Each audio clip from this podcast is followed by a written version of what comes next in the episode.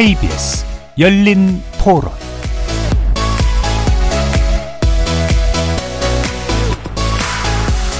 안녕하십니까. KBS 열린 토론 정준희입니다. 서울 도심이 물바다로 변하고 또 한편에선 반지하방에 물에 잠겨 안타까운 생명이 희생되고 이 폭우 대응 체계를 완전히 뜯어 고쳐야 한다는 폭우 피해가 커지며 퇴근길 9호선 동작역은 아예 폐쇄됐고 서울 지하철 7호선 이수역에선 역산해로 비가 들이치면서 열차가 양방향 무정차 더 이상 운전할 통과했습니다. 엄두가 나지 않자 밤사이 차를 길에 두고 간 운전자도 많았는데 날이 밝자 이 차들이 대로를 수십 미터 점령하면서 다른 출근길 차량들을 막아 세웠습니다. 이틀간 내린 집중호우로 서울 도심 곳곳이 침수되고 인명피해까지 발생했습니다. 특히 한강 이남 지역을 중심으로 피해가 컸는데요. 서울 동작 417mm, 서초 387mm, 그리고 강남 367.5mm 등 이 일대에 더 많은 비가 쏟아진 데다가 지대가 낮고 인근의 하천이 많은 강남 지역의 지리적 특성으로 인해 피해가 증폭된 것으로 분석됩니다. 하지만 일각에서는 책임론도 대두되고 있죠. 서울시가 대규모 예산을 투입하여 마련한 강남 지역 치수 방제 대책의 예방 효과가 미미했다는 점, 그리고 재해 복구에 힘쓰는 것을 넘어 이미 수립된 치수 배수 대책도 손봐야 한다는 그런 주장들입니다. 기후위기의 영향으로 이상 강수 현상이 더 빈번해지게 될 것이기 때문이죠. 오늘 KBS 열린 토론에서는 세 분의 방제 전문가 모시고 서울 주요 지역의 침수 피해가 유난히 컸던 이유 살펴보면서 관련된 근본 대책 모색해보는 시간 갖도록 하겠습니다. KBS 열린 토론은 여러분이 주인공입니다. 문자로 참여하실 분은 9730으로 의견 남겨주십시오. 단문은 50원, 장문은 100원의 정보 이용료가 붙습니다. KBS 모바일 콩 그리고 유튜브를 통해서도 무료로 참여하실 수 있고요. 이제 콩을 통해서 보이는 라디오로도 만나실 수 있습니다. 시민 논객 여러분의 뜨거운 참여 기다리겠습니다. KBS 열린 토론 지금부터 출발합니다. 살아 있습니다. 토론이 살아 있습니다. 살아있는 토론, KBS 열린 토론. 토론은 라디오가 진짜입니다. 진짜 토론, KBS 열린 토론. 오늘 토론 함께 해주실 세 분의 전문가 소개해 드리겠습니다. 이상호 부경대 토목공학과 교수 자리해 주셨습니다. 안녕하십니까. 장석환 대진대 건설환경공학부 교수 함께 해주셨습니다. 예, 장석환입니다. 안녕하십니까? 정승현 한국건설기술연구원 건축연구본부 수석연구원 나오셨습니다. 네, 반갑습니다. 자, 아, 서울 강남역 일대가 이번에도 어, 큰 침수 피해를 좀 입었습니다. 어떤 문제들이 좀 구조적으로 짚어져야 되는지 장석환 교수님께 일단 좀 말씀 부탁드릴까요? 예, 참으로 좀 안타까운 뭐 사건 사고들이 많이 발생했습니다 이번에. 예, 강남역이 어 계속 지금 침수되는 반복적으로 침수되는 그런 현상이 있고요. 우선 이번의 경우는 이제 강우가 좀 역대급으로 왔다 하는 예. 것은 어 말씀드릴 수가 있는데 그 부분은 뭐 다음에 말씀을 드리기로 하고요.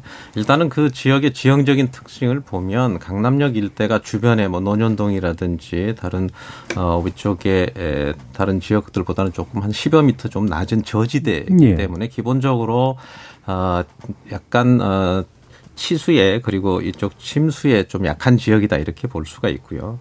두 번째는 이제 그 강남 지역의 하수관의 시스템이라고 하는 게 도시 시 하수 시스템이라는 게 주로 배수 능력은 하수 관거와 배수 펌프장으로 이루어져 예. 있는데 하수 관거의 그 강남역에서부터 반포천으로 빠지는 부분들이 고지 배수와 저지 배수, 즉 음. 자연 배수와 압력으로 해서 펌핑을 하는 그런 네. 두 개의 시스템이 되어 있는데 반포천이 차게 되면 그 두 개가 막히게 되면 자연 배수를 하는 것은 배수가 어려워지고. 되기가 어렵고 펌핑도 굉장히 힘들어지는 그런 구조적인 예. 문제뿐만이 아니고 과거에 그쪽에서 이제 반포천 어, 상류부의 이제 통수 능력이 일, 일단 좀 부족한 부분과 하수 관거가 역경사로 돼 있는 부분들이 이 부분은 뭐 서울시에서 어, 바꿨다고 하니까 그 부분들은 뭐 고쳤지만 과거의 침수는 그런 여러 가지 원인들이 음. 있었고 실제로 제일 중요한 부분은 과도한 개발이 강남에 이루어진 거죠. 네네. 맨 처음에 계획된 것보다는 지금 훨씬 많은 부분들이 음. 유입이 되고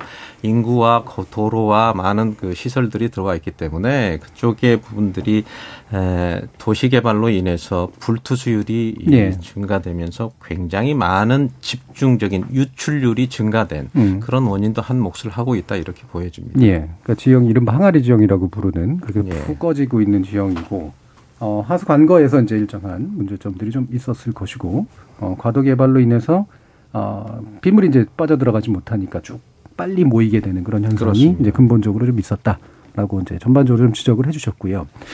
자 이게 이제 어, 뭐, 아마 청취자들은 그런 느낌 또 드실 겁니다. 뭐, 지역에서 이런 일 일어나면 얘기도 안 할 텐데, 강남에서 이런 일 일어나니까 막 지금 난리를 치느냐라고 지방에 계신 분들은 또 혹시 생각하실 수도 있어요.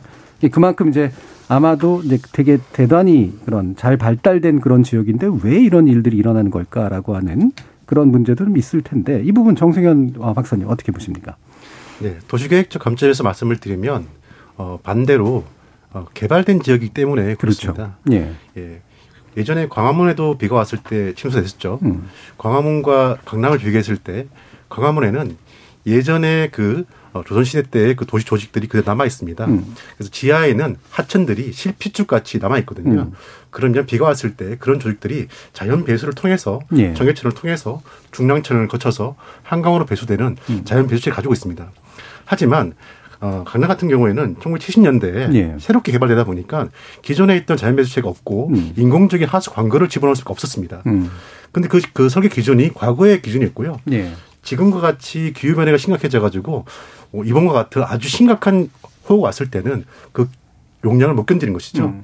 그리고 말씀하셨지만 어, 개발이 점진적으로 된 게 아니라 지속적으로 많이 이루어졌습니다. 음. 어, 70년대에 비해서 지금에 있는 강남 개발의 밀도는 엄청난 물량을 가지고 있거든요. 유동인구도 많고 물 사용도 많고 오수도 많이 발생, 발생됩니다. 이런 것들을 종합적으로 봤을 때 이번에 있는 그 피해는 강남에 있는 그 지리적 문제가 아니라 그 개발의 역사와 예. 그리고 가지고 있는 당시 가지고 있던 그런 시설의 어떤 노후와 음. 시설 기준에 맞지 않는 부분들 이런 것들이 종합적으로 한 묘구랑 비 약에 맞춰서 음. 발생된 문제라고 볼 수 있겠습니다. 예. 그, 그, 그 광화문 지역이나 이런 것처럼 자연 배수가 시스템이 안, 없는 상태에서 인공으로라도 뭔가를 집어 넣어줘야 되는데 그 당시로서는 사실 그걸 넣을 수 없는 상태여서 앞으로 강남 지역의 운명은 예. 계속 이런 인공적인 뭔가 이제 그 메스를 대야 되는 그런 예. 운명을 가지고 있는 거죠. 이게 또 고도 개발되다 보니까 사실은 더 넣기도 어려울 거 아닙니까? 그렇습니다. 땅값 문제도 있고 맞습니다. 뭐 여러 가지 공사 간의 어려움의 문제도 있을 테고요. 혹시 뭐 다른 부분 어떤 지적해 주실 만한 내용들이 있을까요? 어, 먼저 예. 그 일단 그 이번 강우에 대해서 네. 조금 말씀을 드리고 싶은데요. 이건 이제 비공식 기록입니다만은 아직 그 비공식 기록이라고 하는 게 뭐 그 기록이 잘못됐다는 게 아니고 공식적인 서울 지방의 강우 기록은 저 종로구에 있는 서울 네. 기상청의 자료를 써야 되는데 동작구에 있는 어, 서울 기상청 네. 본부가 있는데 거기에 AWC라고는 자동 강우 기록 장치에 의하면은 음. 8월 8일 날 8시부터 9시까지가 131mm 정도가 예. 시우량이 그렇게 음. 한 시간에 오는 양. 이것은 어 1902년도부터 어 우리가 1907년도에 경성축구소라고 하는 그 네. 자료로부터 시작을 했는데 그 이후로 처음으로 이 정도의 비가 많이 온 거거든요. 그래서 이제 시간당 130mm, 140mm 이렇게 온 것은 제가 이제 오기 전에 그걸 이제 통계학적 기준으로 해서 어 체크를 해봤더니 한 300년 빈도에 이상 되는 강우가 네. 있기 때문에 네. 그런데 뭐 시우량도 시우량은 그렇고 이제 일우량 하루에 오는 음. 게 380mm 정도 왔는데 이것도 역시 최대 역대 최대급인데요. 예. 원래 하수 관거의 관로의 기준은 3 최대 30년 빈도로 설계되어 있기 때문에 예. 일단은 관거의 용량은 굉장히 많이 초과된 그런 정도의 음. 비가 왔다 이렇게 볼 수가 있습니다. 그렇지만 이제 그렇다고 그래서 이렇게 지금처럼 피해가 심각하게 날 수 있었느냐 그것은 음. 좀 다른 문제라고 봅니다. 예. 이렇게 지금과 같이 4차 산업혁명이 이런 큰 대도시에 우리나라처럼 이렇게 잘 발달된 도시에서 지금 어, 이번에 다섯 명이 사망 사망이 되고 네 명이 음. 실종되고 3천 가구가 침수되고 이점 인단 3천 명 되는 것은 또 다른 문제고 이것들에 대한 대비는 상당히 좀 예. 부족했다 이렇게 볼수 예. 있습니다. 그 기록적 폭우인 것도 맞고 그다음에 준비가 된 게 그 폭우에 감당할 수 없었던 상태인 것도 맞고 다만 관리나 예, 방이나 여러 가지 처방의 측면에서 또한 여러 가지 문제가 있었던 예, 것도 경감시킬 수 있었음에도 불구하고 네. 좀 어려운 점이 있었다 이런 거죠. 예, 이상우 교수님 혹시 어떤 의견이세요? 저도 같은 의견인데요. 예. 폭우 탓도 있지만 침수 피해를 여러 번 봤으면서도 음. 어, 피해 저감 투자가 음. 미진했던 탓도 있습니다. 예, 예. 음. 피해 저감 역시 이 부분도 미진했다. 자, 그럼 이상훈 교수님께 더 여쭙고 싶은 게 아, 지금 반자주택 침수 문제가 있었고 이게 참 아주 끔찍한 사태로 연결이 됐잖아요. 그리고 이제 서울시가 바로 또 긴급한 정책을 좀 만들고 있는 것 같은데 자, 이와 같은 어, 문제를 포함해서 이 하천 범람 피해가 아, 특정 지역에서 이제 발생하는 그런 부분들에 대해서도 의견 있으시면 좀 말씀 부탁드리겠습니다. 예, 도시 하천의 범람 원인을 들자면은 우선 강한 비가 하나 원인이겠고요. 그 다음에 그 이런 서울 지역과 같이 건물과 도로가 어 굉장히 발달해서 그 빗물의 땅속 침투를 네. 막고 있는 상태. 음. 이것도 어 커다란 문제 중에 하나입니다. 예. 그 다음에 또 하천의 통수 능력 부족. 예를 들면 그 반포천 복개 구간이 어, 통수 능력이 부족하다라는 것은 이미 10여 년 전에 그 알려져 있는 어, 사실입니다. 그래서 서울시가 그 도림천의 수위를 관측하고 있습니다. 그리고 그에 따라서 수위 상승 때 위험을 알리고 있습니다. 네. 굉장히 네. 열심히 하고 있는데 여기서 더 나아가야 될 것은 그, 어, 홍수 통제소와 같이 음. 홍수 예측하는 그런 어, 업무들을 하면 조금 더 어, 피해를 그 저감할 수 있다 이렇게 생각합니다. 예. 그러니까 도시가 발달하면서 이제 필연적으로 나설 수밖에 없는 문제하고 연관이 돼 있으니까 어, 예측 기능 쪽에서 좀 더 어, 필요한 부분들을 했으면 좋겠다라는 거 뒤에서 아마 좀 더 많이 말씀 나눌 수 있을 것 같고요. 전반적인 건 좀 짚어보긴 했습니다만 좀 약간 더 구체적으로 들어가서 어, 서울시가 이제 강남역 일대 자체가 아까도 말씀 주셨던 것처럼 이제 상습 침수가 가능한 그런 지역이기 때문에 여러 가지 대책들을 계속 마련하면서 뭔가를 해왔잖아요. 어, 그 중에 이제 배수구역 경계 조정이라 그래서 어, 아까도 이제 잠깐 언급 나왔던 하수관로를 좀 바로잡는 그런 내용. 그다음에 반포천 중류로 서울 남부터미널 일대 빗물을 분산시키는 반포천 유역 분리 터널 공사 이런 게 이제 그간 진행되어 왔던 내용이었던 것 같습니다.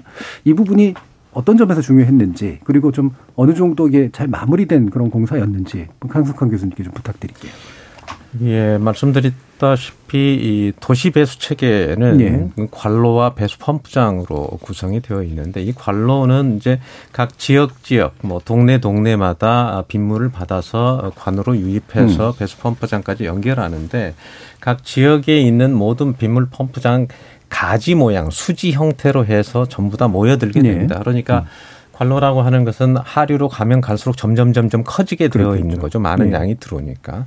근데 이제 이 전체의 맨 말단에 있는 이 전 배수 펌프장에 있는 정도의 용량 자체를 음. 전체를 마, 아, 빗물을 모으는 그것을 유역 혹은 배수 경계 이렇게 예. 말씀을 드릴 수가 있는데 그것들이 지금 과도하게 지금 용량이 부족하다 이러면 음. 일부 구간을 잘라서 음. 이 부분은 따로 배수 체계를 만들어서 다른 쪽으로 돌려야 예. 되는 게 맞는 거죠. 음. 그게 이제 유역 분리라고 하는 말씀이고 그 유역 분리를 통해서 그러면은 다른 쪽으로 지금 여기 강남 같은 경우는 이제 반포천으로 어차피 연결을 해야 음. 되는데 반포천으로 연결하기 위해서는 어, 상당히 큰 어, 터널 형태의 지하 터널 형태로 물을 고여서 이렇게 빼게끔 되어 있는데 서울시에서 2012년부터 이제 준비를 했다가 2015년에 전체적으로 수해 방제 대책을 수립하면서 이 계획을 수립을 했습니다. 예. 그게 이제 2018년 어, 이후로 시공이 되어서 지금 올해 마무리된 걸로 되어 있습니다. 네. 물론 네. 이제 마무리는 됐는데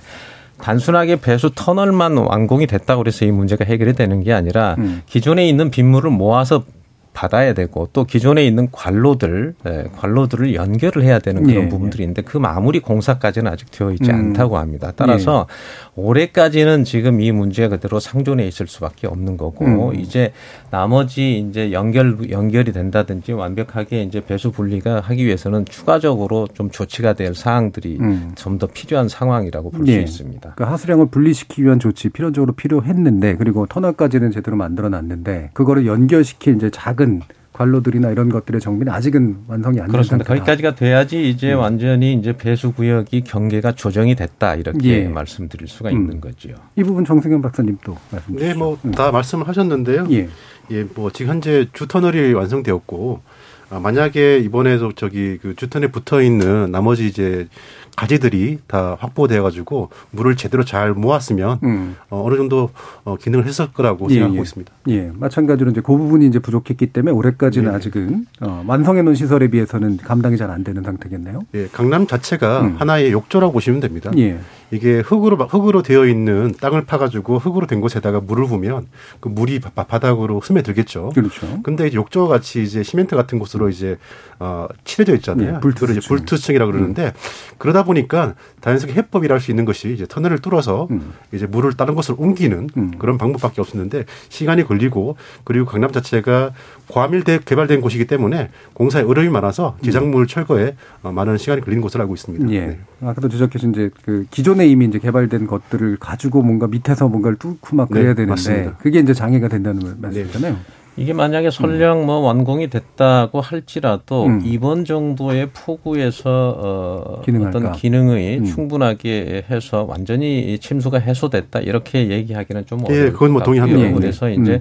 그런 부분들이 이런 구조적인 대책뿐만이 아니라 비구조적인 대책까지 동시에 이제 이루어져야 되는 그런 음. 상황들은 존재한 거죠. 비구조적인 대책이라는 건 이렇게 관로를 만들고 터널을 뚫는 것 외에 기타 이제 관리들을 말씀하시는 그렇습니다. 거죠. 네. 네. 그러면 마침 이제 뭐 이런 터널 문제도 좀 나왔으니까요. 지금 한참 논쟁이 붙는 게 이제 대심도 터널입니다. 예. 이거를 뚫어 놨어야 된다. 아직은 제대로 못 뚫었다. 뭐 용량도 부족하다. 딴 데 뚫은 데는 잘 됐지 않았느냐. 이제 이거 가지고 지금 막 논쟁이 되고 있잖아요. 기본적으로 이제 이런 대심도 빗물 터널이라고 하는 것 아마 이제 이런 계통에서 공학적으로 굉장히 큰 이슈일 텐데 어떤 부분인지 일단 좀 설명을 좀 부탁드릴게요 이상호 교수님께. 예. 대심도 빗물 터널은 땅속 네. 수십 네. 미터 깊이의 긴 터널, 뭐몇 음. 킬로가 되겠죠. 그런 터널을 만들어서 빗물을 잠시 저류함과 음. 동시에 하천으로 어, 강제로 뽑아내는 음. 그런 시설입니다. 예를 들어서 세 가지를 말씀드리겠습니다. 홍콩이 북쪽에 산이 있고 남쪽에는 바다가 있습니다. 네. 그런데 홍콩 구룡시가지의 반복적인 침수 피해가 계속 되고 난 다음에 라이치콕 배수 터널을 땅속 45m에 건설했습니다. 그래서 산 중턱에서 물을 모아서 그 물을 도심지를 거치지 않고 바다로 직접 배수하였습니다. 네, 직접 빼는 방식. 예, 네. 2,800억 원이 음. 들었고요. 음. 2012년에 완공했는데 그 후로 도시 침수가 현저하게 음. 줄어들었습니다. 일본 사이타마 현에 수도권 외곽 방수로가 있는데 음. 지하 50m 깊이에 6.3km 터널이 어, 건설되었습니다. 예. 작은 하천 정도에 맞먹는 것이죠. 그리고 또 아시는 바와 같이 강서구 신월동에 예. 예. 땅속 깊이 설치된 빗물 배수 터널이 있고 4.7km의 어, 그 길이고 1,400억 원이 들어갔습니다. 예. 2020년에 가동해서 바로 효과를 본 시설입니다. 예. 그러니까 기본적으로 굉장히 깊게 이제 뚫어서 우회시키건 아니면 거기다 저장을 하건 간에 어, 기존에 있는 하수관거의 기능 이상을 뭔가 할 수 있도록 만들어주는 그런 시설일 텐데 이게 뭐 양천구 얘기가 마침 나왔으니까 실제로 이게 요번에 기능이 확실히 했다 이렇게 판단할 수 있을까요? 장석헌 교수님? 예, 그 지금 뭐 많이 오늘 아마 발표를 하신 것 같아요. 예. 오세훈 시장님께서 뭐 일곱 개 대심도 터널을 계속 진행하겠다. 음. 그 중에서 이제 일곱 개 계획을 원래 했었는데 이게 이제 신월 배수 터널만 완공이 돼 있었던 거죠. 예. 이는 이제 2012년에 서울 수해 대책 안전, 2012년에 수해 수해 대책을 발표하게 된 계기는 2011년도에 정말 어마어마한 그렇죠. 우리 우면산 산사태뿐만이 예. 아니고 그때 광화문이라든지 강남 침수가 이루어졌기 때문에 그때 이제 수해 대책 일환으로 해서 아, 2018년, 19년에 완공이 되어 있는데, 아까 우리 이상호 교수님 말씀하신 것들은 40m 정도에서 우리나라 국내 1호의 어떤 대심도 터널이라고 볼 수 있죠. 그렇게 이제 보통 어 서울시의 방제 성능 목표라고 하는 것은 30년 빈도인데 그게 한 90mm 정도 됩니다. 예. 어, 시간당 90mm 정도를 해소할 수 있을 정도의 용량으로 만들겠다 이렇게 했는데 이제 당장 어 사실은 2010년 이후에 큰 비가 없었다가 음. 2020년에 재작년이죠. 정말 기록적인 54일간의 네. 장마에 음. 이때에 이제 효과가 있었느냐? 사실은 효과가 있었죠. 음. 어, 충분히 있었다고 어, 보여집니다. 아, 그렇기 때문에 이 부분은 뭐 대심도 터널은 어, 굉장히 많은 돈이 들어갔음에도 불구하고 효과는 있었다. 하지만 이것을 똑같이 서울시 나머지 여섯 개에 적용할 수 있겠느냐. 예, 이것은 예. 좀 다른 문제라고 봅니다. 그렇겠죠. 그래서 일단은 아, 지금 현재 있었던 아, 양천구의 대심도 터널은 침수 피해에 대해서는 효과를 봤다. 이렇게 일단은 음. 좀 평가를 하고 싶습니다. 예. 일단 그 터널 자체의 기능은 분명히 확인은 되는데 아마도 이제 양천구가 가능한 건 이게 이제 그 땅에 관련된 여러 가지 뭐 가치 부여의 방식이라든가 거기 사는 주민들의 태도라든가 이런 것들이 다 영향을 아마 미쳤을 것 같은데요. 예, 그쪽이 예. 원래 우리가 잘 알고 있는 목동 신시가지 예. 개발할 때 그 지역이 상당히 저지대였었기 음. 때문에 상당히 어려운 점이 있었고 뭐 흔히 말해서 이제 분양이 잘 안 됐던 요즘 그렇죠. 말로 음. 그렇던 시절이 있었는데 그 안양천하고 이제 한강하고 합류점에 만나 있기 때문에 그래서 상습 침수 지역에 서 많은 배수 펌프장이 건설이 됐고 그 동안에 그 다음에 이제 대심도 터널까지를 통해서 상당 부분 치수 대책이 좀 완성된 그런 케이스라고 볼 수 있습니다. 예. 그러니까 이를테면 이거는 이제 광화문이나 강남이나 이런 데 이제 적용을 하겠다는 게 이제 현재 오세훈 시장이 새로 발표한 내용인데요. 예전에도 물론 일부 기획을 했었던 것이기도 하고. 근데 아까 어, 정승현 박사님 언급해 주셨지만 이게 결국은 이제 불편을 야기하면서 상당한 돈을 들여서 이제 해야 되고 저항도 상당히 또 있을 수도 있는 그런 요소잖아요. 네. 어떻게 생각하세요? 아 물론 이제 이게 어 주민들의 그런 그 반발이라든지 음. 있을 수 있습니다. 물론 그러기 위해서는 이거를 이제 완화하기 위해서는 일단 이것이 어떤 효과가 직접 음. 주민들에 가고 당신들의 안전과 어 안전을 위해서 어떤 영향을 주는지 대해서 충분한 음. 교육과 홍보가 먼저 있어야 될 것 같고요. 그리고 해외 같은 경우에 이런 사례들에 대한 그 사례들 매입이 있으니까 이런 것들 좀 활용하는 것도 어 음. 방법일 것 같습니다. 예. 예전에 이제 제가 알기로는 서울시에서 이 부분에 대한 검토를 할 때 아마 박원순 시장 시절이었던 것 같은데 이게 이제 뭐 분당선이나 기타 이제 강남 2호선이랑 뭐 이런 것들이 교차되는 그런 지역이기도 하고 해서 뚫기가 굉장히 어렵다라고 아마 판단을 했던 부분도 있었던 것 같아요. 네. 그런 게 실제로 그런가요? 네, 공학적으로도? 어, 사실은 이제 아까 서울시의 여러 가지 음. 지역 중에서는 강남이 정말 많은 부분들의 지하 터파기가 많이 이루어졌고 그렇죠. 굉장히 복잡한 예. 지하의 예. 관로 시스템들의 여러 가지 관로도 뿐만이 음. 아니고 대형 건물들로 인해서 음. 지금 최근에 이제 뭐 GTX까지 건설되는 네, 그렇죠. 입장이고 음. 지하철만 해도 뭐 다섯 개의 노선이 지하로 가고 있기 때문에 어느 지역에 이거 한 군데라도 이 부분을 아주 원활하게 지금의 음. 신월동처럼 이렇게 하기는 좀 쉽지는 않을 거라고 봅니다. 과거에 네. 이제 도쿄나 오사카 같은 경우는 도시개발 단계에서부터 벌써 한 음. 3, 40년 이전에 그 부분들을 설치를 했기 때문에 그 부분이 어렵지 않을 수 있겠지만 이 부분들이 과연 강남이나 광화문처럼 이렇게 도심과 도시 지하 시설물들이 네. 아주 복잡한. 복잡하고 음. 어, 여러 가지 상황이 있는 부분에 과연 이 부분이 정확 정확하게 할 수 있을까? 물론 원론적으로는 맞는 음. 얘기지만 이 부분에 대해서 좀 다각도로 검토를 해서 일종의 최적화할 음. 수 있는 그런 방법들도 고민을 해야 될까라고 봅니다. 오 시장님께서 아마 오늘 어, 발표를 바로 하신 것 같은데요. 그 강남역, 도림천, 광화문 지역에 2017년까지 완료를 시키고 2단계 사업으로는 사당동, 그다음에 용산구 일대를 도시 개발에 맞춰서 2030년까지 약 총 3조 원을 투자할 계획이다 이렇게 예. 하셨는데 뭐 정말 이 치수에 대해서 많은 어 인력과 예산을 투입하는 것은 정말 환영할 만한데 음. 과연 최적화된 방법을 더 좀 더 고민하면서 예. 추진했으면 좋겠다는 그런 말씀을 좀 드리고 싶네요. 음. 예, 이상우 교수님은 이분 어떠십니까?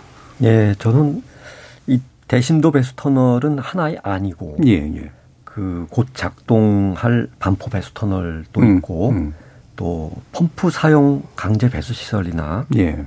빗물을 일, 일부 잠시 머무르게 하는 저류조 또 공원의 투수 블럭 음. 뭐 이런 침투 증진 시설 이런 것들도 다 함께 고려 함께 음. 고려해서 여러 안을 만들고 어, 그 안 중에서 그 가장 적절한 안을 예. 선택해 나가야 된다 이런 음. 생각하고 있습니다. 네, 그러니까 대심도 터널이 중요한 대안이긴 하지만 그것이 가지고 올 여러 가지 그 예산이라든가 난망함도 있고 그다음에 그 외에 다른 대책들도 있으니까 종합적으로 좀 고려를 해주는 게 낫겠다. 정승현 박사님 어떠세요? 네, 뭐 음. 이 안과 저 안을 뭐 주중에서 고를 수 있는 건 아닌 것 같고요. 예. 이게 아까 말씀하셨지만 구조적인 거하고 비구조적인 거를 동시에 음. 진행을 한다 했습니다. 지금 강남 같은 경우에는 지하에 터널을 만들어서 하는 대안도 있을 수 있겠지만 음. 지금 재개발 재건축이라든지 예. 주변에 이제 개발 압력들도 있거든요. 그렇죠. 그러한 도시의 구조들을 새롭게 조성할 때 음. 어, 말씀하셨던 불투 어, 투수층을 좀 더 확장한다든지 음. 기존에 있던 시설 저기 설비들을 어, 좀더 큰 것으로 교체를 한다든지 병행하는 노력이 또 필요할 것 같습니다. 네. 지금 강남 지역도 이제 한참 또 재개발, 네네. 재건축이 좀 진행되는 영역도 앞으로 진행되고 싶은 영역도 있는 것 같은데 그때 이제 밑에 뭔가를 해야 된다는 말씀이시죠? 네. 네. 장석환 교수님 어떠세요? 예, 그, 이 부분들은 이제 대심도 터널을 뭐, 오늘 뭐 발표하신 것은 대심도 터널의 어떤 큰 축을 말씀하신 거지 아주 강론에 있어서는 조금 음. 뭐, 어, 여러 가지 방안을 고민할 거라고 생각을 합니다. 예. 그런데 이제, 어, 제가 조금 말씀드리고 싶은 것은 이제 그런 방법과, 아, 저는 그거보다는 조금 더 효율성이 높 높일 수 있는 도심제 효율성 높일 수 있는 분산형 어, 홍수 관리 시스템이라고 네, 네. 말씀드릴 수가 있는데요. 예를 들면 이런 거죠. 각 어, 동네에 있는 뭐 운동장이라든지 뭐 공원이라든지 또 이런 데의 지하에 소규모 저류 시설을 만들어서 음. 각각의 그 지역에서 어, 그 물을 좀 침수를 예방할 수 있는 그런 부분들로 다양하게 만들어 놓으면 예. 전체적으로 어, 저감을 시킬 수 있는 그런 상황이라고 볼 수 있는데요. 음. 이게 왜 중요하냐면 우리가 도시 홍수에 있어서 가장 중요한 것은 뭐 하루 이틀 삼일 사일 동안에 얼마나 많은 비가 왔느냐가 중요한 게 아니라 순간적으로 그렇죠. 집중호우가 어떻게 됐느냐. 다시 말씀드리면 시간당 강우 강도가 어떻느냐 이거거든요. 그러니까 초기 때 얼마만큼 많이 오는 부분을 저감을 시킬 수 있느냐 이런 거죠. 그래서 각 지역의 소규모별로 이런 분산형 시스템으로 지금 대심도 터널 같은 경우는 집중형이라고 본다면 네, 네. 이렇게 적은 부분에서 분산형 홍수 시스템에 대한 부분들을 좀 고려해서 이것과 그다음 대심도 터널의 어떤 여러 가지 좋은 점과를 한번 비교해서 어떤 부분이 더 효율성이 있고 어떤 음. 부분이 더 나을 건가 이렇게 판단을 해야 되는데 강남이나 광화문 같이 이렇게 큰 그 지하가 복잡하거나 또 이런 어려운 상황이 있다면 이렇게 분산형 홍수 시스템이 조금 더 효율적이고 경제적이지 않을까 이런 생각을 해봅니다. 음. 그러니까 굳이 비유하자면 이제 교통 정체가 굉장히 심각하니까 강남 한복판에 고속도로를 뚫자. 라고 하는 의견이 하나가 있을 수 있고 예. 작은 이제 도로망이나 이런 것들 우회로 같은 것들을 예. 개발을 해가지고 간선 도로를 더 예. 개발하자 이런 그래서 분산시키는 방식도 충분히 대안으로 고려될 필요가 있다 예. 이런 말씀이시네요. 자 그러면 이제 이런 이제 방금 이제 장석환 교수님도 지적해 주신 것처럼 이제 기타 대책들이 이제 다양하게 논의되는 것이 상당히 이제 바람직할 것 같은데 아까 이상훈 교수님도 이제 이러저러한 다른 대안들도 좀 말씀을 주셨잖아요. 그 중에 혹시라도 더 구체적으로 설명해 주시고 싶으신 그런 안들이 있으실까요? 그 어, 이미 뭐 어, 도입을 쭉 하고 있는 예. 그 바이고 이미 일본은 뭐 20년 전에 이미 다 그 도입해서 여러 곳에 설치한 그 분산형 시스템들이 있습니다. 음. 뭐 아주 쉽게 생각을 하면은 어, 작은 도랑, 침투 도랑이라고 하는 네. 거기에 그 빗물이 어, 땅 속으로 좀 들어가도록 지금은 도로에서 바로 어, 저 하수도로 배출되게 돼 있습니다. 그런 것들을 어, 막는 좀 어, 막는 것으로서 침투통, 침투도랑 음. 그다음에 아까 얘기 나왔던 그 운동장에 턱을 만들어서 음. 어, 잠시 어, 빗물을 저류하는 저류하는 어, 그런 기능들 그다음에 지금 계속 확장하고 있는 저류조도 음. 어, 그 중 작은 것들이지만 예. 기능을 할 것이고 또 어찌 보면 옥상 녹화도 빗물 빗물 100mm면은 어 10cm인데요. 음. 그런데 옥상에 조금 어 녹화를 해서 뭐 몇 센티미터라도 물을 그 받아줄 담, 예. 담으면 음. 그러면 배출이 안 되는 거니까 예. 그런 것들을 쭉 어, 여러 군데 분산해서 어, 많이 설치할 수 있습니다. 예. 그 분산이 이제 가지는 이점도 있을 테고 그런 지역들이 이제 소규모지만 그게 사, 실 상대적으로 공사비가 더 낮거나 좀 유리한 면도 좀 있고 그렇겠네요. 근데 이건 바보 같은 질문인지 모르겠습니다만 문득 떠오른 건데 옥상 위에 이제 그런 약간 스펀지 같은 뭔가 장치를 만들어 주는 거나 비슷한 거잖아요. 물을 잠시 머금어 줄 수 있는. 그게 이제 옥상에 구조적으로 미치는 그런 문제나 이런 것들은 혹시 없을까요? 네. 그걸 이제 옥상 녹화라고 예. 하는데요. 예. 옥상 녹화는 이제 그 슬라브 지붕 같은 평 지붕에다가 아, 흙을 깔고 음. 거기에다가 식물을 심어서 예. 어, 여름철에 어떤 폭염에 같을 때 온도도 저감해주고 음. 그 밑에 있는 거주하는 사람들도 조금 더 시원한 곳에 살 수 있게 하는 다양한 효과들이 있습니다. 근데 이제 그걸 하려 그러면 건축물 자체가 음. 그 토심 흙의 무게를 견딜 수 있는 그러니까. 기준이 돼야 되고요. 예. 그러한 건물들에 대해서만 안전적으로 이제 설치를 해야겠죠. 음, 그러니까 구조적으로 충분히 이제 감당 가능한 네. 형태로 만들어낼 수 있을 것 같다라는 그런 의견이신데요. 또 한 가지 아까 이제 제가 잠시 얘기를 했습니다만 오세훈 시장이 이제 그 발표한 대책 가운데 하나가 이번에 그 반지하에서 일어난 피해가 있었기 때문에 이거를 일단 반지하 쪽으로 새로 건축은 안 되도록 하고 그러니까 인간 그러니까 사람이 주거할 수 있는 그런 시설로 그다음에 당분간 거기에 세입자들이나 이런 데 있는 데들은 약간 일몰시켜서 장기적으로 이제 안 하도록 만드는 방향으로 유도한다라는 정책을 지금 냈잖아요. 네. 지금 시적절한 정책이라고 좀 보시나요? 예, 매우, 매우 시적절하기보다는 음. 늦, 늦지 않았다 싶고요. 오히려. 네. 음. 애초부터 이 반지하에 대한 문제가 지속적으로 제기해 왔고요. 네. 어, 반지하에 대한 사망 사건이 이번이 처음은 아니지 않습니까? 음. 그래서 반지하에 대한 부분들이 이제 홍수뿐만 아니라 여러 가지 그게 살고 있는 거주민들의 어, 생활 환경이 안 좋습니다. 네. 어, 공기 질도 안 좋고요. 그래서 뭐 폐 질환이라든지 이런 많은 많은 병도 옮기게 되고 또 한 번 이런 것들이 침수를 당하게 되면 습기라든지 안 좋은 환경들 그대로 노출되게 됩니다. 재활용하기도 힘들 부분도 많고요. 그래서 이런 정책들은 앞으로 계속 반지하를 없애는 방식으로 하는 이번에 정책을 굉장히 환영할 만하다. 라고 말씀드릴 수 있겠습니다. 예. 그리고 요로 관련된 얘기가 나오니까 사실은 이제 좀 상대적으로 저가에 그런 이제 세를 좀 들고 싶어 하는 그런 수요가 있기 때문에 이 수요를 이제 받지 못한 채 이제 어디론가로 흘러보내야 되는데 네네. 그런 문제가 있을 수 있다라는 지적도 예, 있더라고요. 그런 문제를 해결하기 위해서는 음. 아마 지금 서울시에서도 이제 어 보도를 한 것 같은데요. 예. 기존에 있던 주거 용도의 그 집들을 상업이라든지 창고라든지 음. 다른 용도로 했을 때 인센티브를 제공한다라든지 음. 그리고 기존에 총수 제한에 걸려가지고 어쩔 수 없이 반지하를 만들 수밖에 없었던 그런 예. 부분들도 있었거든요. 그랬을 경우에는 어 재건축을 했을 때 음. 새롭게 건축을 했을 때 빌라를 지을 때 음. 아, 이런 부분들을 어 총수를 좀 완화해 준다 완화를 해준다라든지 예, 예. 이런 부분으로 해결할 수 있는 음. 방안들은 있을 것 같습니다. 예. 그러니까 재건축 과정에서 밑에는 없애고 위에는 그렇습니다. 하나 더 짓게. 만든다거나 이런 것들. 예, 어떤 것? 네, 좀 한 가지 말씀드리고 음. 싶은 것은 이제 서울시가 어, 또 발표한 것 중에 하나가 그 배수 시스템에서 시간당 강우 처리를 지금 현재 이제 30년 빈도로 되어 네. 있거든요. 한 90mm 음. 정도, 시간당 90mm 정도 해소한 것을 최소 50년 빈도 100mm 시간당 100mm 음. 정도를 하고 항아리 지형인 강남의 경우는 100년 빈도에 110mm로 올릴 방침이다 이렇게 예, 발표를 예. 했거든요. 예. 좋은 좋은 취지기는 하지만 이건 음. 현실적으로 상당히 좀 어려운 부분이 음. 있다 이런 거죠. 지금 어 하수도 설계 기준, 그러니까 시설 기준이라고 하는 규정은 30년 빈도 이상을 하기가 어렵게 되어 있습니다. 예. 그러면 만약에 서울시만 이렇게 한다면 아까 중에서 이게 이것도 방제도 뭐 비익빈 부익 음. 부익 분야 뭐 이런 형태의 얘기가 나올 수도 있기 때문에 저는 어 그렇다고 안 할 수는 없는 상황인 거고 음. 그래서 지금 현재 이 설계 빈도가 굉장히 획일화되어 있는 거죠. 예. 모든 부분에 만약에 서울시가 만약에 이런 이런 정도로 해서 설계 빈도를 상향을 시킨다면 음.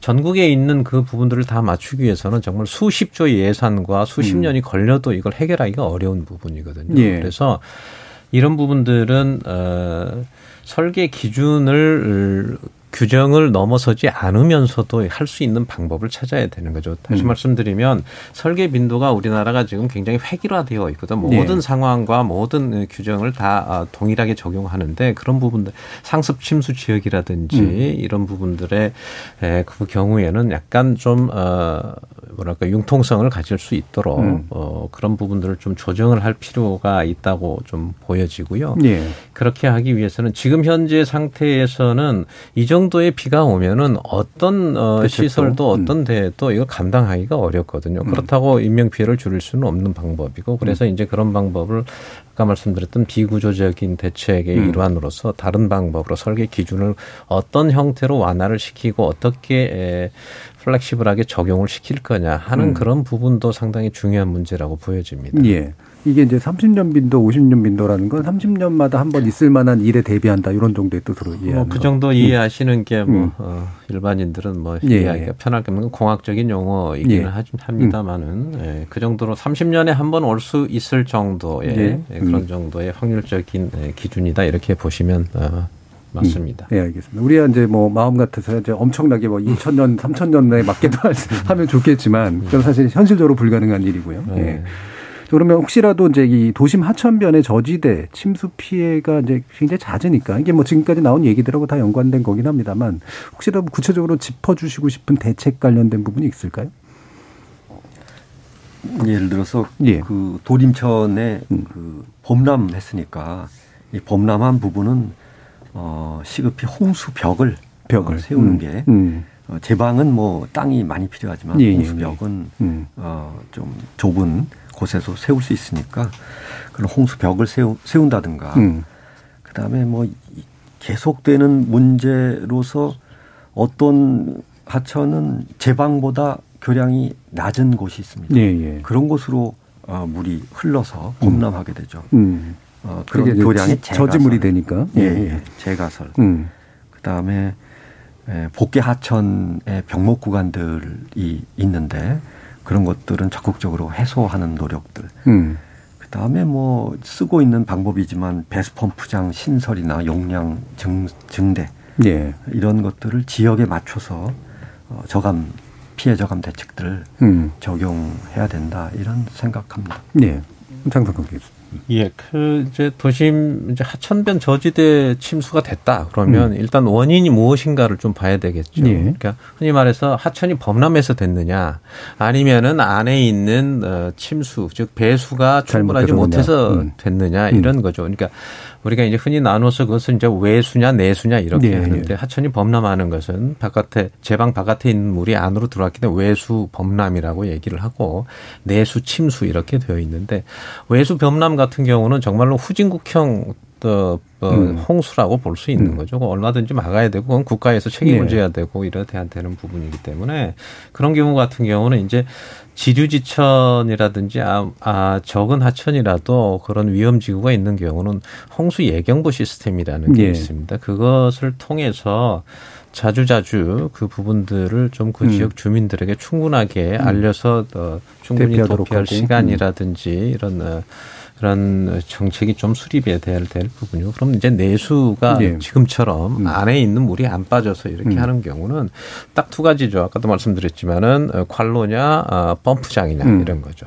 그래서 이제 펌프장 용량들은 아마 거의 다 서울시 같은 경우는 이미 다 상당 부분 증설을 해 가지고 음. 있기 때문에 그런데 이제 관로 문제는 조금 다른 문제입니다. 네. 아까 얘기했던 30년 어, 설계 빈도 지금 뭐 구도심 같은 거는 10년, 20년도 짜리도 많거든요. 음. 그렇게 된다면 관로를 어떻게 더 어, 확장을 시킬 거냐 하는 부분들은 도심 구도심에 상당히 어려운 음. 부분이라고 음. 볼수 있거든요. 그래서 이제 그런 어 내수 침수에 대한 부분은 다양한 방법으로 어 다양한 형태로 음. 이런 부분들을 저감을 시켜야 되는 그런 어, 고민들을 좀 많이 해야 될 거라고 봅니다. 네, 알겠습니다. 자, 일부 논의를 하면서 보니까 확실히 이 문제가 어 그냥 단기적으로 그냥 뭐 하면 된다라는 말로 이제 해결될 문제도 아니고 뭐 해서 잘못된 거다라고 얘기할 문제도 아닌 것 같은 그런 느낌을 주는 되게 복잡한 아, 사건임을 제가 알수 있었는데요.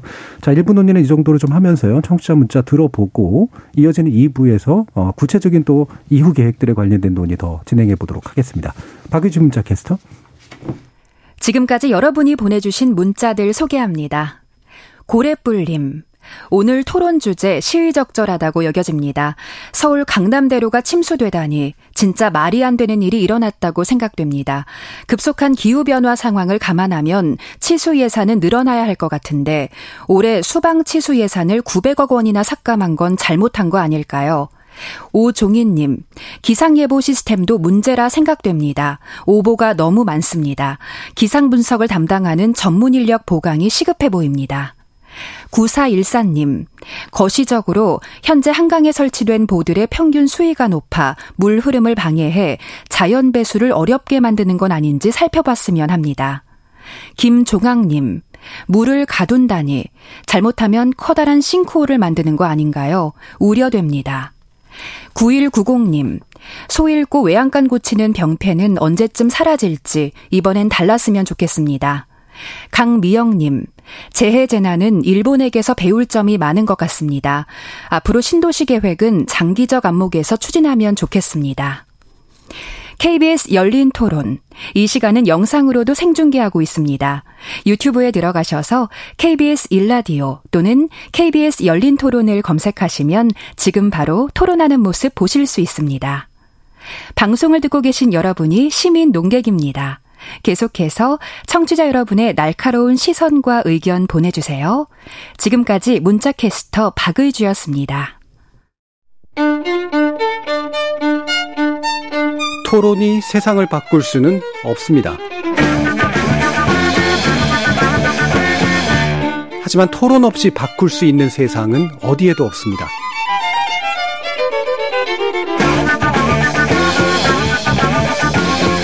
세상의 선한 변화를 갈망하는 당신.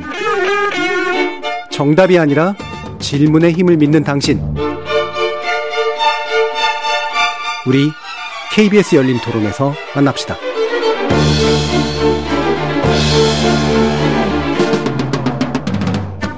KBS 열린 토론 2부 반복되는 도심 집중호우 피해 어떻게 예방해야 될까라는 주제로 장석환 대진 대전 대진대 건설환경공학부 교수, 정승현 한국건설기술연구원 건축연구본부 수석연구원 그리고 이상호 부경대 토목공학과 교수 세 분의 전문가와 함께하고 있습니다.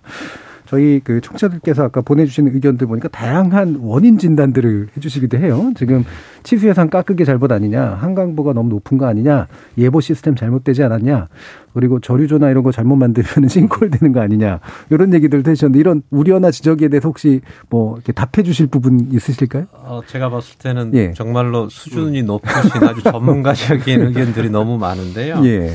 그중에 한두 가지만 좀 말씀드리면 먼저 음. 기상청의 음. 기상 예보가 왜 이러느냐 이런 음. 얘기를 하셨는데요. 저도 한 가지 좀 아쉬운 게 지난 7월 말 예. 30일인가에 기상청에서 장마가 끝났다라고 선언 발표를 했습니다. 네네, 그렇죠. 사실은 그렇죠. 어, 지난 2020년에 재작년에도 어, 가장 비가 많이 왔을 때가 8월 2일, 8월 5일부터 8일까지 가장 많이 비가 음. 왔었고 역대급으로 시간이라든지 시우량이라든지 하루 동안에 온 그 일우량이 가장 음. 높았던 데가 8월 초거든요. 그래서 설령 어, 기상 장마가 끝났다고 할지라도 8월은 또 태풍이 굉장히 많은 시, 음. 시절 아니겠습니까? 그래서 그런 부분들이 너무 어, 장마가 끝났다고 선언을 해버리면 음. 두 가지 문제가 있는데 하나는 어떤 이런 상황이 될 때에 책임 소재가 잘못하면 기상청으로 넘어갈 그렇죠. 수가 있고요. 예. 두 번째는 일단은 홍, 어, 여름철이 되면 이제 우기가 되면은 모든 이제 지자체라든지 정부가 어, 재해 대책 본부를 운영하게 돼 있습니다. 음. 근데 이제 장마가 끝나면 재해 대책 본부가 음. 더 이상 작동을 안 하게 되는 네네. 그런 상황이 발생하거든요. 그래서 저는 8월까지는 어, 장마가 아, 끝났다. 아, 이렇게 얘기를 하는 것보다는 일정 부분 지금 장마 시즌은 끝났지만 앞으로 그런 어, 여러 가지 상황들에 있어서 음. 경계를 늦추지 말고 우기 대비는 충분히 해야 된다라고 그렇게 해야 된다고 봅니다. 특히 예. 그 2010년도에 기록적인 폭우가 있었고요. 2020년에 있었잖아요. 이 두 가지의 경우를 살펴보면 그 시즌이 라니냐 시즌이거든요. 음. 지금도 어쨌든 2020년부터 올해까지는 라니냐 올해 올 초에 호주 기상청에서 발표하는 게 에, 라니냐 아, 그 워치를 발표를 했거든요. 네. 마찬가지로 이런 시즌에는 정말로 많은 양의 수증기가 하늘에 물폭탄이 돌아다니고 있는 음. 시즌이기 때문에 이런 부분들에 있어서 기상청이 조금 더 그 부분에 신중하게 접근해 볼 필요가 있다. 음. 물론 기상청이 너무나 열심히 일을 하고 있지만 그런 부분들에 대해서 조금 더 어, 많은 부분들에 좀 노력을 좀 기울여야 음. 되겠다 이런 생각을 좀 먼저 해봅니다. 예. 이게 뭐 저도 이제 다른 드라마를 보고 이제 알게 된 사실이긴 한데 기상청 관련된 이 기상청이 내는 이런 경보라든가 이게 단계가 뭐냐 어떤 규정을 해줬냐에 따라서 국가 배상이나 보상 기준도 되게 달라지고 뭐 출어 기준도 달라지고 그래서 굉장히 복잡하게 연결되는 고리가 있더라고요. 2020년에 음. 이런 사례가 있었죠. 똑같이 7월 말에 기상 어, 네. 장마 네. 끝났다 이렇게 됐는데 2000 어, 저 8월 달에 지금 어, 댐 음. 방류가 되는 사건이 있었습니다. 그걸로 네. 인해서 용담댐에서 하루에 엄청난 피해가 났는데 음. 수자원공사에서는 기상청이 끝났다고 그렇죠. 했기 때문에 네. 우리가 그때부터는 어 물그릇을 비우는 게 아니라 물그릇을 채워야 되는 상황이었다. 음. 이렇게 얘기를 해서 상당히 논란이 좀 있었거든요. 그렇군요. 그러니까 음. 그런 부분들 측면에서 요즘처럼 이제 기후변화라든지 이렇게 기상의 이변이 잦은 시기에서는 상당히 그런 부분들이 좀 신중해야 될 뿐만 아니고 이제 초단기 예측 모델이 좀 발달해야 하는 음. 그런 어떤 기상 기술의 선진화 이런 것들도 좀 고민을 좀 해봐야 될 필요가 있습니다. 예. 자, 요 정도 답변을 한번 좀 들어봤고요. 또 이후에도 혹시라도 지적해 주실 부분 이 있으시면 이후에 지적을 더 해주시면 좋을 것 같고요. 2부에서 이제 논의될 내용 중에 핵심이 아, 아까 뭐 30년, 뭐 50년, 100년도 얘기를 하셨습니다만 이게 이제 앞으로 일어날 일들이 이제 지금까지의 패턴으로 해석이 가능하냐. 아마도 더 많이, 더 자주 큰 비가 내릴 것 같은데 이러면 이제 뭔가 이렇게 패러다임을 좀 바꿔야 되는 게 아니냐. 이제 이런 이제 또 얘기들이 좀 나오고 있잖아요. 이런 부분에 대해서 어떤 판단들을 하시는지 일단 또 세 분 의견을 다 들어보도록 하죠. 이상훈 교수님 어떠십니까? 2011년에 하수도 설계 기준이 음. 바뀌었습니다. 그 전에는 그러니까 그 전에 어, 주 하수도 시설들은 시간당 최대 한 7, 80mm 정도를 빗물을 배제하도록 돼 있는데 그 2011년 이후로 90mm 뭐 이상 어, 빗물을 배제하는 어, 것으로 하수도 시절 시설 기준이 바뀌었습니다. 예. 그건 무엇을 얘기하냐면 그 차이 10mm, 20mm 정도를 그 전에 도시 배수 시설들이 배제하지 못한다 하는 음. 얘기고 결국 배제하지 못하면 도로가 침수될 수밖에 없는 어, 상황이 됩니다. 그러니까 이게 지금 어떤 그 지금부터 어떤 새로운 것을 그 기준을 적용해서 하는 것도 필요하지만 과거의 배수 시설들을 어저 능력을 키우는 예. 일들도 산적해 있다 음. 이렇게 음. 보고 그에 대한 어, 대응을 음. 해야 된다 이렇게 말씀드릴 음. 수 있습니다. 네. 그러니까 뭐 새롭게 만들 필요도 있고 기준도 높일 필요도 있겠지만 기존에 있는 시설들이 제대로 원활하게 작동하게 안 하게 만드는 부분도 있으니까 용량이 그, 작은 거죠. 예, 예. 네. 그 부분에 대한 대책도 필요하다라는 지적 주셨고요. 자, 정승현 어, 박사님 어떠십니까? 네, 아까 그 음. 방청객들 예. 그 의견 중에서 하나가 신도시 개발을 할 때 장기적 관점에서 했으면 좋겠다라는 음. 말씀했는데요. 그게 굉장히 인상 깊었습니다. 사실 그 도시가 한번 안 쳐지게 되면 그 도시 구조를 구조를 바꾸거나 예. 인프라를 뭐 따르게 하기가 굉장히 힘들거든요. 그래서 말씀하셨지만 지금 만들어지는 어떤 단지든 도시든 이런 것들은 향후에 벌어질 기후 변화가 더 심해질 될 거잖아요. 예. 그것도 충분히 예측을 해서 설계 기준이라든지 그것을 좀 상회하는 음. 그런 개념으로 이제 어, 설계를 하기 필요한데 이럴 때 필요한 개념들이 이제 제가 지난번에 설명드렸던 resilience라고 하는 예.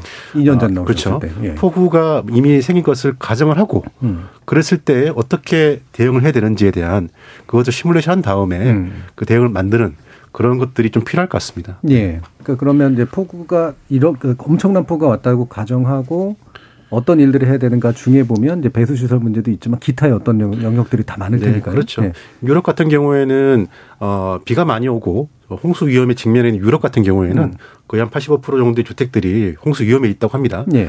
그래서 그런 주택들 같은 경우에는 어 집을 지을 때 어, 비가 많이 내려오면 이 정도까지는 아예 잠길 거야. 라고. 라고 이제 음. 가정을 하고 건축 설비라든지 음.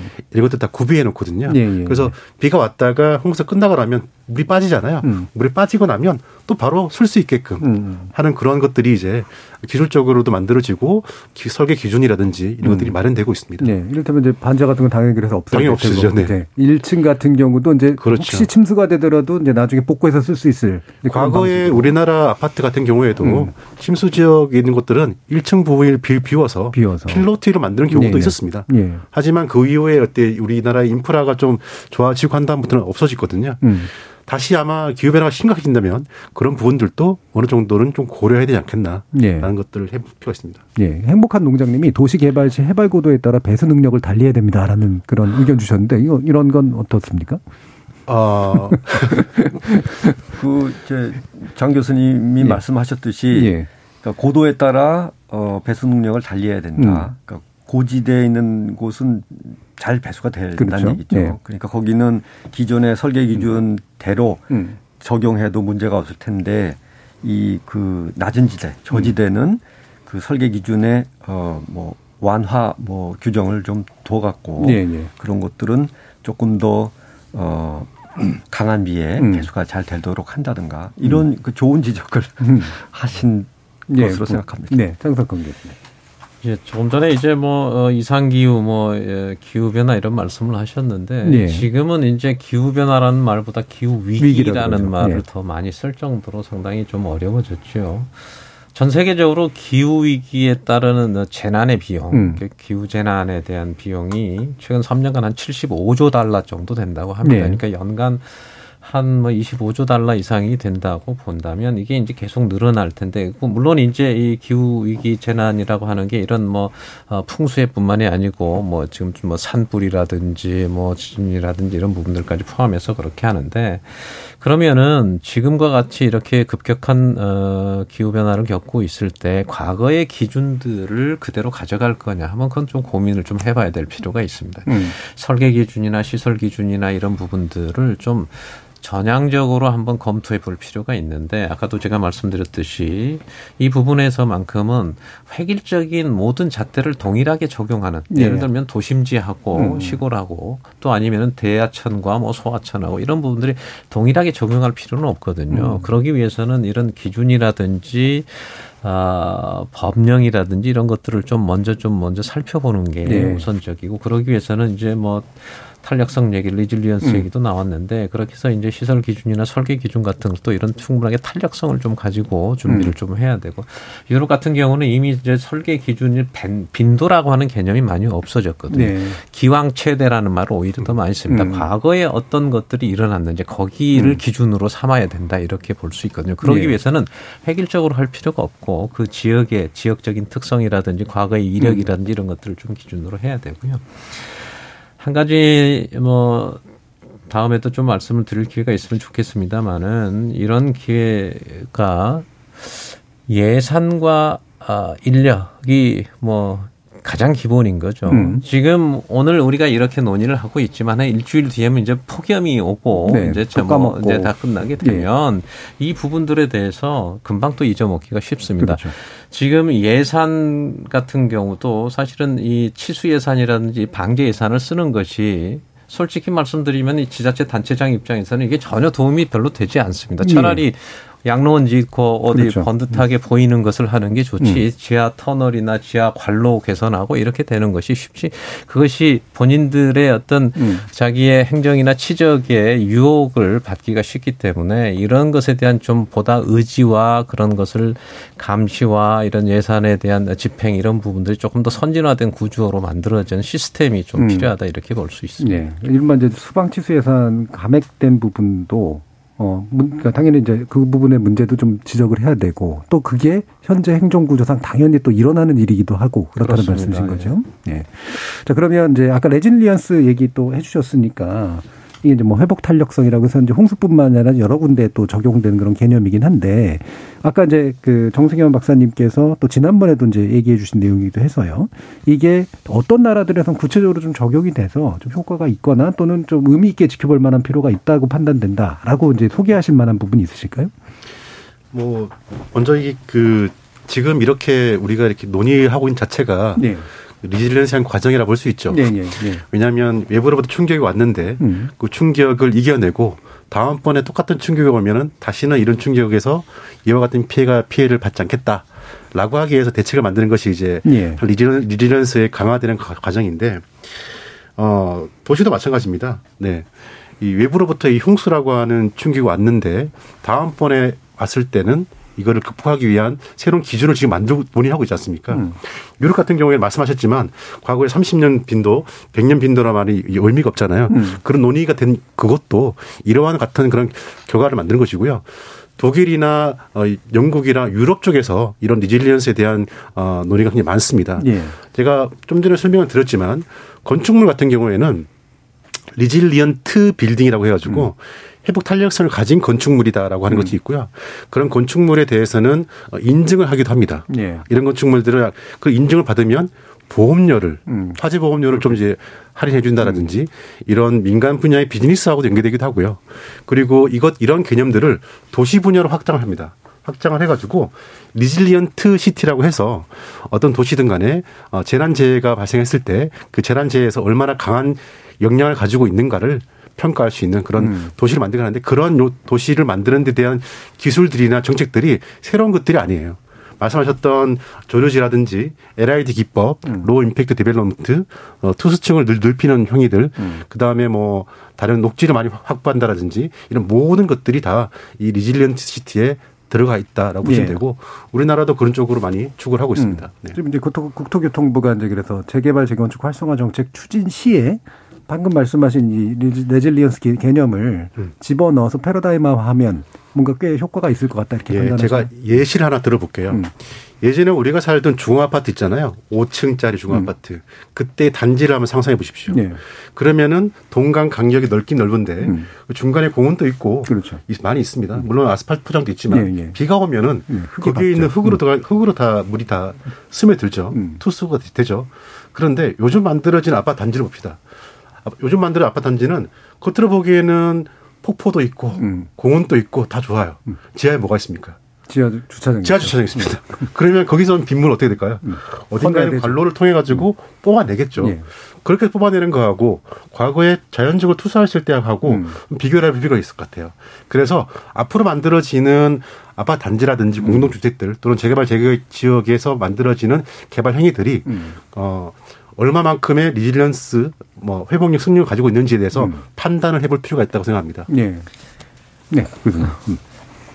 한 가지 좀 불만은요. 네. 사실은 이 도시계획에서 방제 개념이 얼마나 들어가 있느냐. 저는 네. 뭐 별로 네. 없다고 봅니다. 음. 단적인 예를 들면 과거는 그렇다 치더라도 음. 최근에 보면 각 시도의 그 도시계획위원회라는 게 있죠. 네. 어, 그런 부분들에서 대부분 이제 도시계획을 기본계획을 음. 결정을 하고 지구단위 계획도 수립하고 이러는데 도시계획 심의위원회 방제 전문가들이 잘 안 보여요. 네. 그리고 그 의미가 상당히 퇴색돼 있고 가끔 이제 뭐 그 양념식으로 들어가 있기는 하지만 이 도시계획의 초기부터 이 개념들이 들어가 있지 음. 않으면 아까 말씀드린 방제에 대한 선진화 그리고 리질리언스의 탄력성 이런 부분들을 하기 위해서는 사실은 그 도시계획 단계가 가장 중요한데 그 단계에서의 방제의 개념과 방제의 어떤 전문가들의 참여 이런 부분들이 상당히 중요합니다. 과거에는 도시계획이 어떤 식으로 돼 있었냐면 하천도 복개를 하고 거기다 네, 집을 그렇죠. 지었던 그런 네. 시절이었잖아요. 네. 그러니까 네. 그때는 우선 우선 도시를 개발하는 데더 음. 주목적인 부분들이 많았죠. 물론 네. 그때도 아쉽지만 최근도 그다지 별로 달라진 게 없다. 따라서 음. 이런 부분들이 이런 문제가 생겼을 때만 그런 얘기를 하실 게 아니고 조금 더 근본적인 문제를 도시계획부터 잡아줘야 된다라고 예. 좀 말씀드리고 싶어요. 예. 충분히 짐작 가능한 게 방제 컨셉을 집어넣으면 규제라고 받아들여지게 되고 또 비용으로 받아들여지니까 개발하는 거나 건축하는 쪽에서는 그걸 굉장히 빼고 싶어 할 게 뭐 너무 뻔한 것 그렇습니다. 같습니다. 예. 네, 뭐 단적인 예를 네. 들면 말씀을 하셨는데 음. 실제 도시계 업무를 하고 할 수 있는 음. 그런 업종 분야가 도시 엔지니어링 업체에서 많이 합니다. 네. 수립하는데 어, 국토부에서 제 취약성 분석이라고 하는 어, 규정을 만들었어요. 그래서 도시계획 수립을 할 때 제 취약성 분석을 해서 그것을 음. 반영을 해야 됩니다. 그런데 말씀하신 것처럼 제 취약성 분석을 제대로 분석할 수 있는 인력이 없죠. 음. 예, 그런 문제들을 충분히 강화해야 될 필요가 있을 것 같습니다. 형식적으로 하는 거죠. 그렇죠. 자, 그러면 또 한 가지 지적해 봐야 될 부분이 이번에 이제 일어났던 여러 가지 일들 중에 또 피해가 있었던 것 중에 참 사실 무서운 게 산사태하고 싱크홀이고요. 이게 실종자도 나올 수 있는 그런 일들이었는데 이 부분이 이제 어떤 문제하고 좀 연결이 됐고 대책이 어떤 게 있는가 그리고 과연 이 부분에 있어서 예보 시스템이 잘 돼 있는가 이런 궁금증도 있어서요. 이상훈 교수님께 좀 말씀 부탁드릴게요. 2000년 들어서서 뭐 루사 어, 태풍 오고 할 때 강원도에서 그 산사태가 굉장히 많이 일어났고요. 네. 그 이후에 여러 가지 그 노력들을 하고 있습니다. 음. 지금은 산림청 등에서 산사태 경보, 그 위험 지역을 어느 정도 확인해서 산사태 어, 경보 같은 것들도 어, 발령하고 있는데 그 산사태라는 건 또 이 홍수하고는 달리 갑작스럽게 그렇죠. 일어나기 때문에 네. 예상하기가 굉장히 어렵습니다. 음. 경보를 내려도 경보 내리지 않은 지역에서 어, 산사태 발생하는 음. 경우도 많고요. 그러니까 이것은 어, 더욱 조사해서 조사한 것들을 바탕으로 관찰하는 어, 감시하고 관찰하는 음. 능력을 더 키워서 어, 열심히 그 저 알림 주의 경보 음. 알림을 열심히 하는 어, 방법이 지금은 뭐 최선이다. 예. 음. 그러니까 예를 들면 이제 그 흔히 말하는 절개지라 해서 잘라낸 데서 흔히 좀 많이 발생될 위험이 있고 작년 같은 경우에는 또 그런 논쟁이 있었잖아요. 그 태양광 시설 때문에 또 산사태 발생했다. 그때 해가지고 또 저희가 토론도 한 적이 있었는데 아직까지는 그럼에도 불구하고 산사태 예측은 굉장히 좀 어려운 일이다 이런 말씀이시네요. 네. 음, 알겠습니다. 그럼 또 한 가지 이제 그럼 세 분 의견을 여쭤봐야 될 게 아, 이른바 컨트롤 타워 이건 뭐 재난 날 때마다 이제 하는 얘기긴 합니다만 일단 좀 필요한 부분이 있어 보이긴 하는 게 어, 대통령실 차원에서 좀 재난 비서관, 재난 비서관 같은 것들을 좀 신설해서 뭔가 재난 문제를 좀 체계적이고 조직적이고 또 신속하게 대응할 필요가 있지 않겠느냐라는 지적을 해요. 이 부분에 대한 의견도 한번 좀 여쭤볼게요. 장석환 교수님. 예, 자연 재해가 이제 주로 이제 예경보 시스템은 음. 그 말씀 이제 홍수 예경 보가 있고 산사태 예경 보도 네. 있고 그다음에 이제 지진 예경 보, 폭염 이런 것들이 음. 있는데 우리나라의 이 IoT라든지 이 우리 통신이라고 하는 이 ICT 음. 분야가 세계 최고이기 때문에 정말 최고 수준의 그 동부 시스템을 갖고 있습니다, 음. 사실은. 음. 근데 이제 어 거기에 따르는 어 예경보 시스템의 받침이 되는 음. 기본적으로 예보 이런 부분들이 조금 어 어려운 부분들이 좀 있는데 조금 전에 이제 말씀하셨던 산사태 같은 경우는 산림청에서 예경보를 때리지만 예. 그 부분들에 대해서 산사태가 현실성이 별로 없다고 판단을 하는 게 음. 사실은 조금 전에 말씀하셨듯이 그 지역의 개발이 어떻게 됐느냐에 예. 저더 주안점이 돼야 되거든요. 음. 그런 부분들이 충분히 포함되어 있지 않기 때문에 예. 그렇고 이제 그러다 보면 이제 그 지역에 계신 분들이 더 잘 알기 때문에 그것은 그렇게 판단을 해야 되고요. 그다음에 이제 컨트롤 타워에 대한 얘기를 했는데 우리가 이제 사실은 중앙재해대책본부 행안부에서 주관하고 음. 있는 그런 부분들에 대해서는 충분하게 지금 현재 컨트롤 타워가 되어 있습니다. 네. 그런데 이제 거기에 대해서 어 우리가 이제 풍수해만 조금 국한시켜서 말씀을 좀 음. 드려보면 풍수해라고 하는 것은 이제 전체적으로 보면 이제 물 관리거든요. 음. 물 관리를 어떻게 하냐, 치수를 어떻게 할 그렇죠. 거냐 이렇게 돼 있는데 과거에는 어, 물 관리를 담당하는 부처가 행안부, 국토부, 어, 그다음에 농림수산식품부, 산자부, 농 그, 그렇게 해서 환경부까지 다섯 개인데 그거 이제 환경부로 거의 다 합쳐지긴 네. 했지만 아직도 여전히 네 개 부처가 관리를 하고 음. 있어요. 그 위에 이런 컨트롤 물 관리 관리에 대한 컨트롤 타워 역할을 할 수 있는 것이 법적으로 정해진 행정위원회에는 국가물관리위원회라는 게 예, 있습니다. 예. 그래서 일기가 지금 끝났는데요. 음. 과거 일기가 좀 어려운 점이 물론 있었겠지만 물관리위원회가 제 역할을 제대로 잘 못했다. 저는 음. 이렇게 봅니다. 충분히 지금 현재의 우리나라의 동부 시스템이라든지 예경보 시스템은 충분한데 음. 거기에 따른 컨트롤 타워를 그래서 통합 조정 기능을 할 수 있는 예, 그, 예. 그 런 위원회가 있음에도 좀 이런 부분들이 좀 부족한 부분이지 않는가 이런 부분들 때문에 좀 그런 것을 좀 적극적으로 활용하면 음. 이런 부분의 어떤 치수 정책이라든지 홍수 문제라든지 이런 부분들이 있습니다. 왜냐하면 환경부하고 지금 행안부 지금 재해는 행안부가 담당을 하고 있고 예. 그다음에 물 관리는 또 환경부가 담당하고 음. 있고 또 농업용수는 또 농림수산식품부가 여전히 여전히 음. 가지고 음. 있고 이렇기 때문에 그러면 그것들을 통합 조정하고 이런 상황이 생겼을 때 그것을 조정하고 정책을 결정할 수 음. 있는 부처 간의 의견을 조정할 수 있는 부분들이 컨트롤 타워가 돼야 되는데 이런 부분들이 직접적으로 조정할 수 있는 국가물관리위원회의 역할이 보다 명확하게 예. 할 필요가 있다 이렇게 예. 보여집니다. 그런 통합 조정 기능이 이제 국가물관리위원회에 있기 때문에 사실 그걸 활용하면 되는데 잘 안 된 이유는 뭐라고 보세요? 왜 그러는가? 결정력의 문제입니까? 결정적인 집행력. 이유는 그 음. 힘을 실어주지 않는 그렇겠죠. 거죠. 예, 네. 힘을 음. 실어주지 않고 또 거기에 대한 전문성이 더 요구가 음. 되고 그렇기 때문에 어, 충분하게 국가물관리위원회 위원장이 국무총리입니다. 음. 공동위원장이. 네. 그리고 위원분들이 장관들이 음. 되어 있기 때문에 얼마든지 조정이 가능하고 또 음. 민간위원장이 계시지만 그런 부분들이 앞으로는 이런 부분들을 통합 조정하고 충분하게 힘을 실어주고 지금 현재 독립된 사무국 기능으로서 충분히 역할을 할수 네. 있도록 네. 좀 그런 게 좀 필요하고 국가물관리위원장과 위원들 분들도 역시 그런 음. 어, 어떤 책임과 어떤 그런 노력을 더 해야 될 것으로 네. 봅니다. 이 길을 좀 기대해 보겠습니다. 이상호 교수님은 또 재단 컨트롤 타고 어떤 견해가 있으실까요? 네, 저는 좀 범위를 줄여서 음. 말씀드리겠습니다. 그 국가 하천의 홍수는 어, 하천이 국가 하천이 있고 지방 하천이 네, 있습니다. 그렇죠. 소하천이 있고 음. 국가 하천 홍수는 홍수 통제소가 음. 관할하고 있습니다. 그런데 지방 하천과 하수도, 방제 업무 이런 것들은 지자체 내에 서로 나눠져 있어서 음. 홍수와 재난에 효과적이지 않습니다. 그러니까 지자체는 내부에서 하천, 하수도 방제 협업을 추구해야 되고 또 바깥으로도 협업을 해야 되는데 예. 구, 예를 들면 그 환경부 홍수통제소가 수위 관측을 하고 있습니다. 우량 관측도 하고 음. 있고요. 음.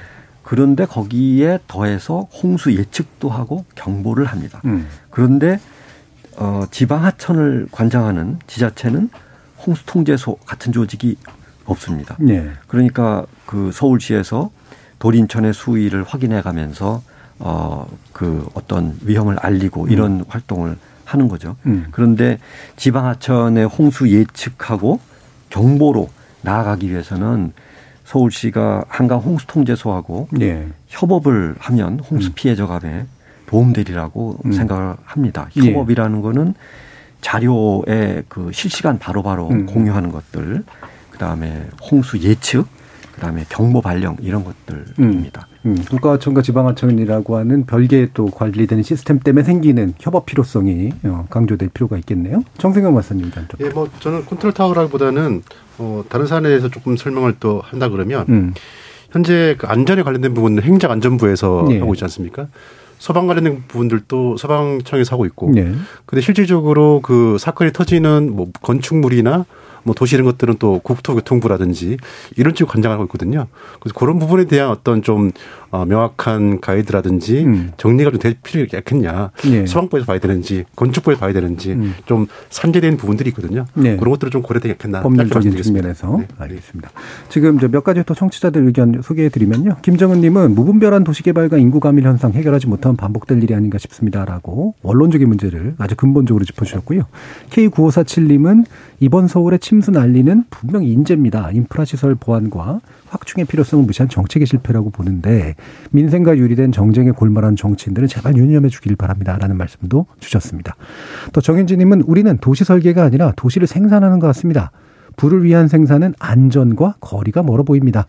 욕망을 위해서가 아니라 가치를 위한 시스템 구축이 필요합니다라는 그런 말씀까지 주셨네요. 어, 지금 마무리 발언은 들어야 되긴 합니다만 세 분 다 듣기에는 시간이 좀 부족하셔서 혹시라도 한 분 정도 어, 마지막 보충하실 의견 있으신지 장 교수님께 한번 여쭤볼까요?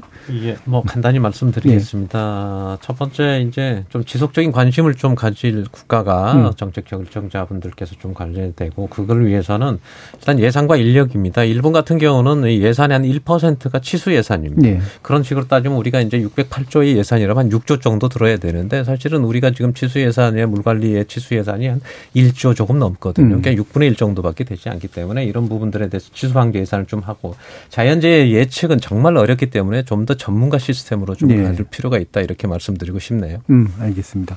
아, 저희 목요일인 내일도 정체 전선 영향으로 전국 대부분 지역에 비가 내리고 또 충청도 일부 지역에는 큰 어, 비가 250mm 이상이 어, 예측된다고 하니까요. 많은 관심과 아, 주의 부탁드립니다.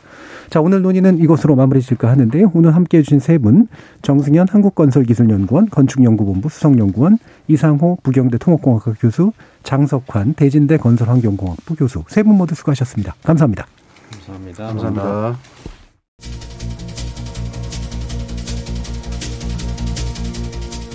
재난 상황이 발생할 때마다 벌어지는 공방이 있죠. 그게 어쩔 수 없는 천재지변인지 아니면 예비와 대응을 잘못한 인재인지를 둘러싼 공방 말입니다. 진단이 제대로 돼야 처방도 제대로 나올 수 있는 법이니까 어느 정도 불가피한 논쟁이긴 하겠습니다만 재난 피해로 성난 민심이 폭우처럼 쏟아지니까 그것을 흘려보낼 마음길만 뚫으려는 목적이 더 커 보입니다. 근데 정작 필요한 건 그런 정치공학보단 재해 예방공학일 것 같은데요. 제대로 뚫어야 되는 건 마음길보다 물길이니까 말입니다. 참여해주신 시민 논객 여러분 감사합니다. 지금까지 KBS 열린 토론 정준이었습니다.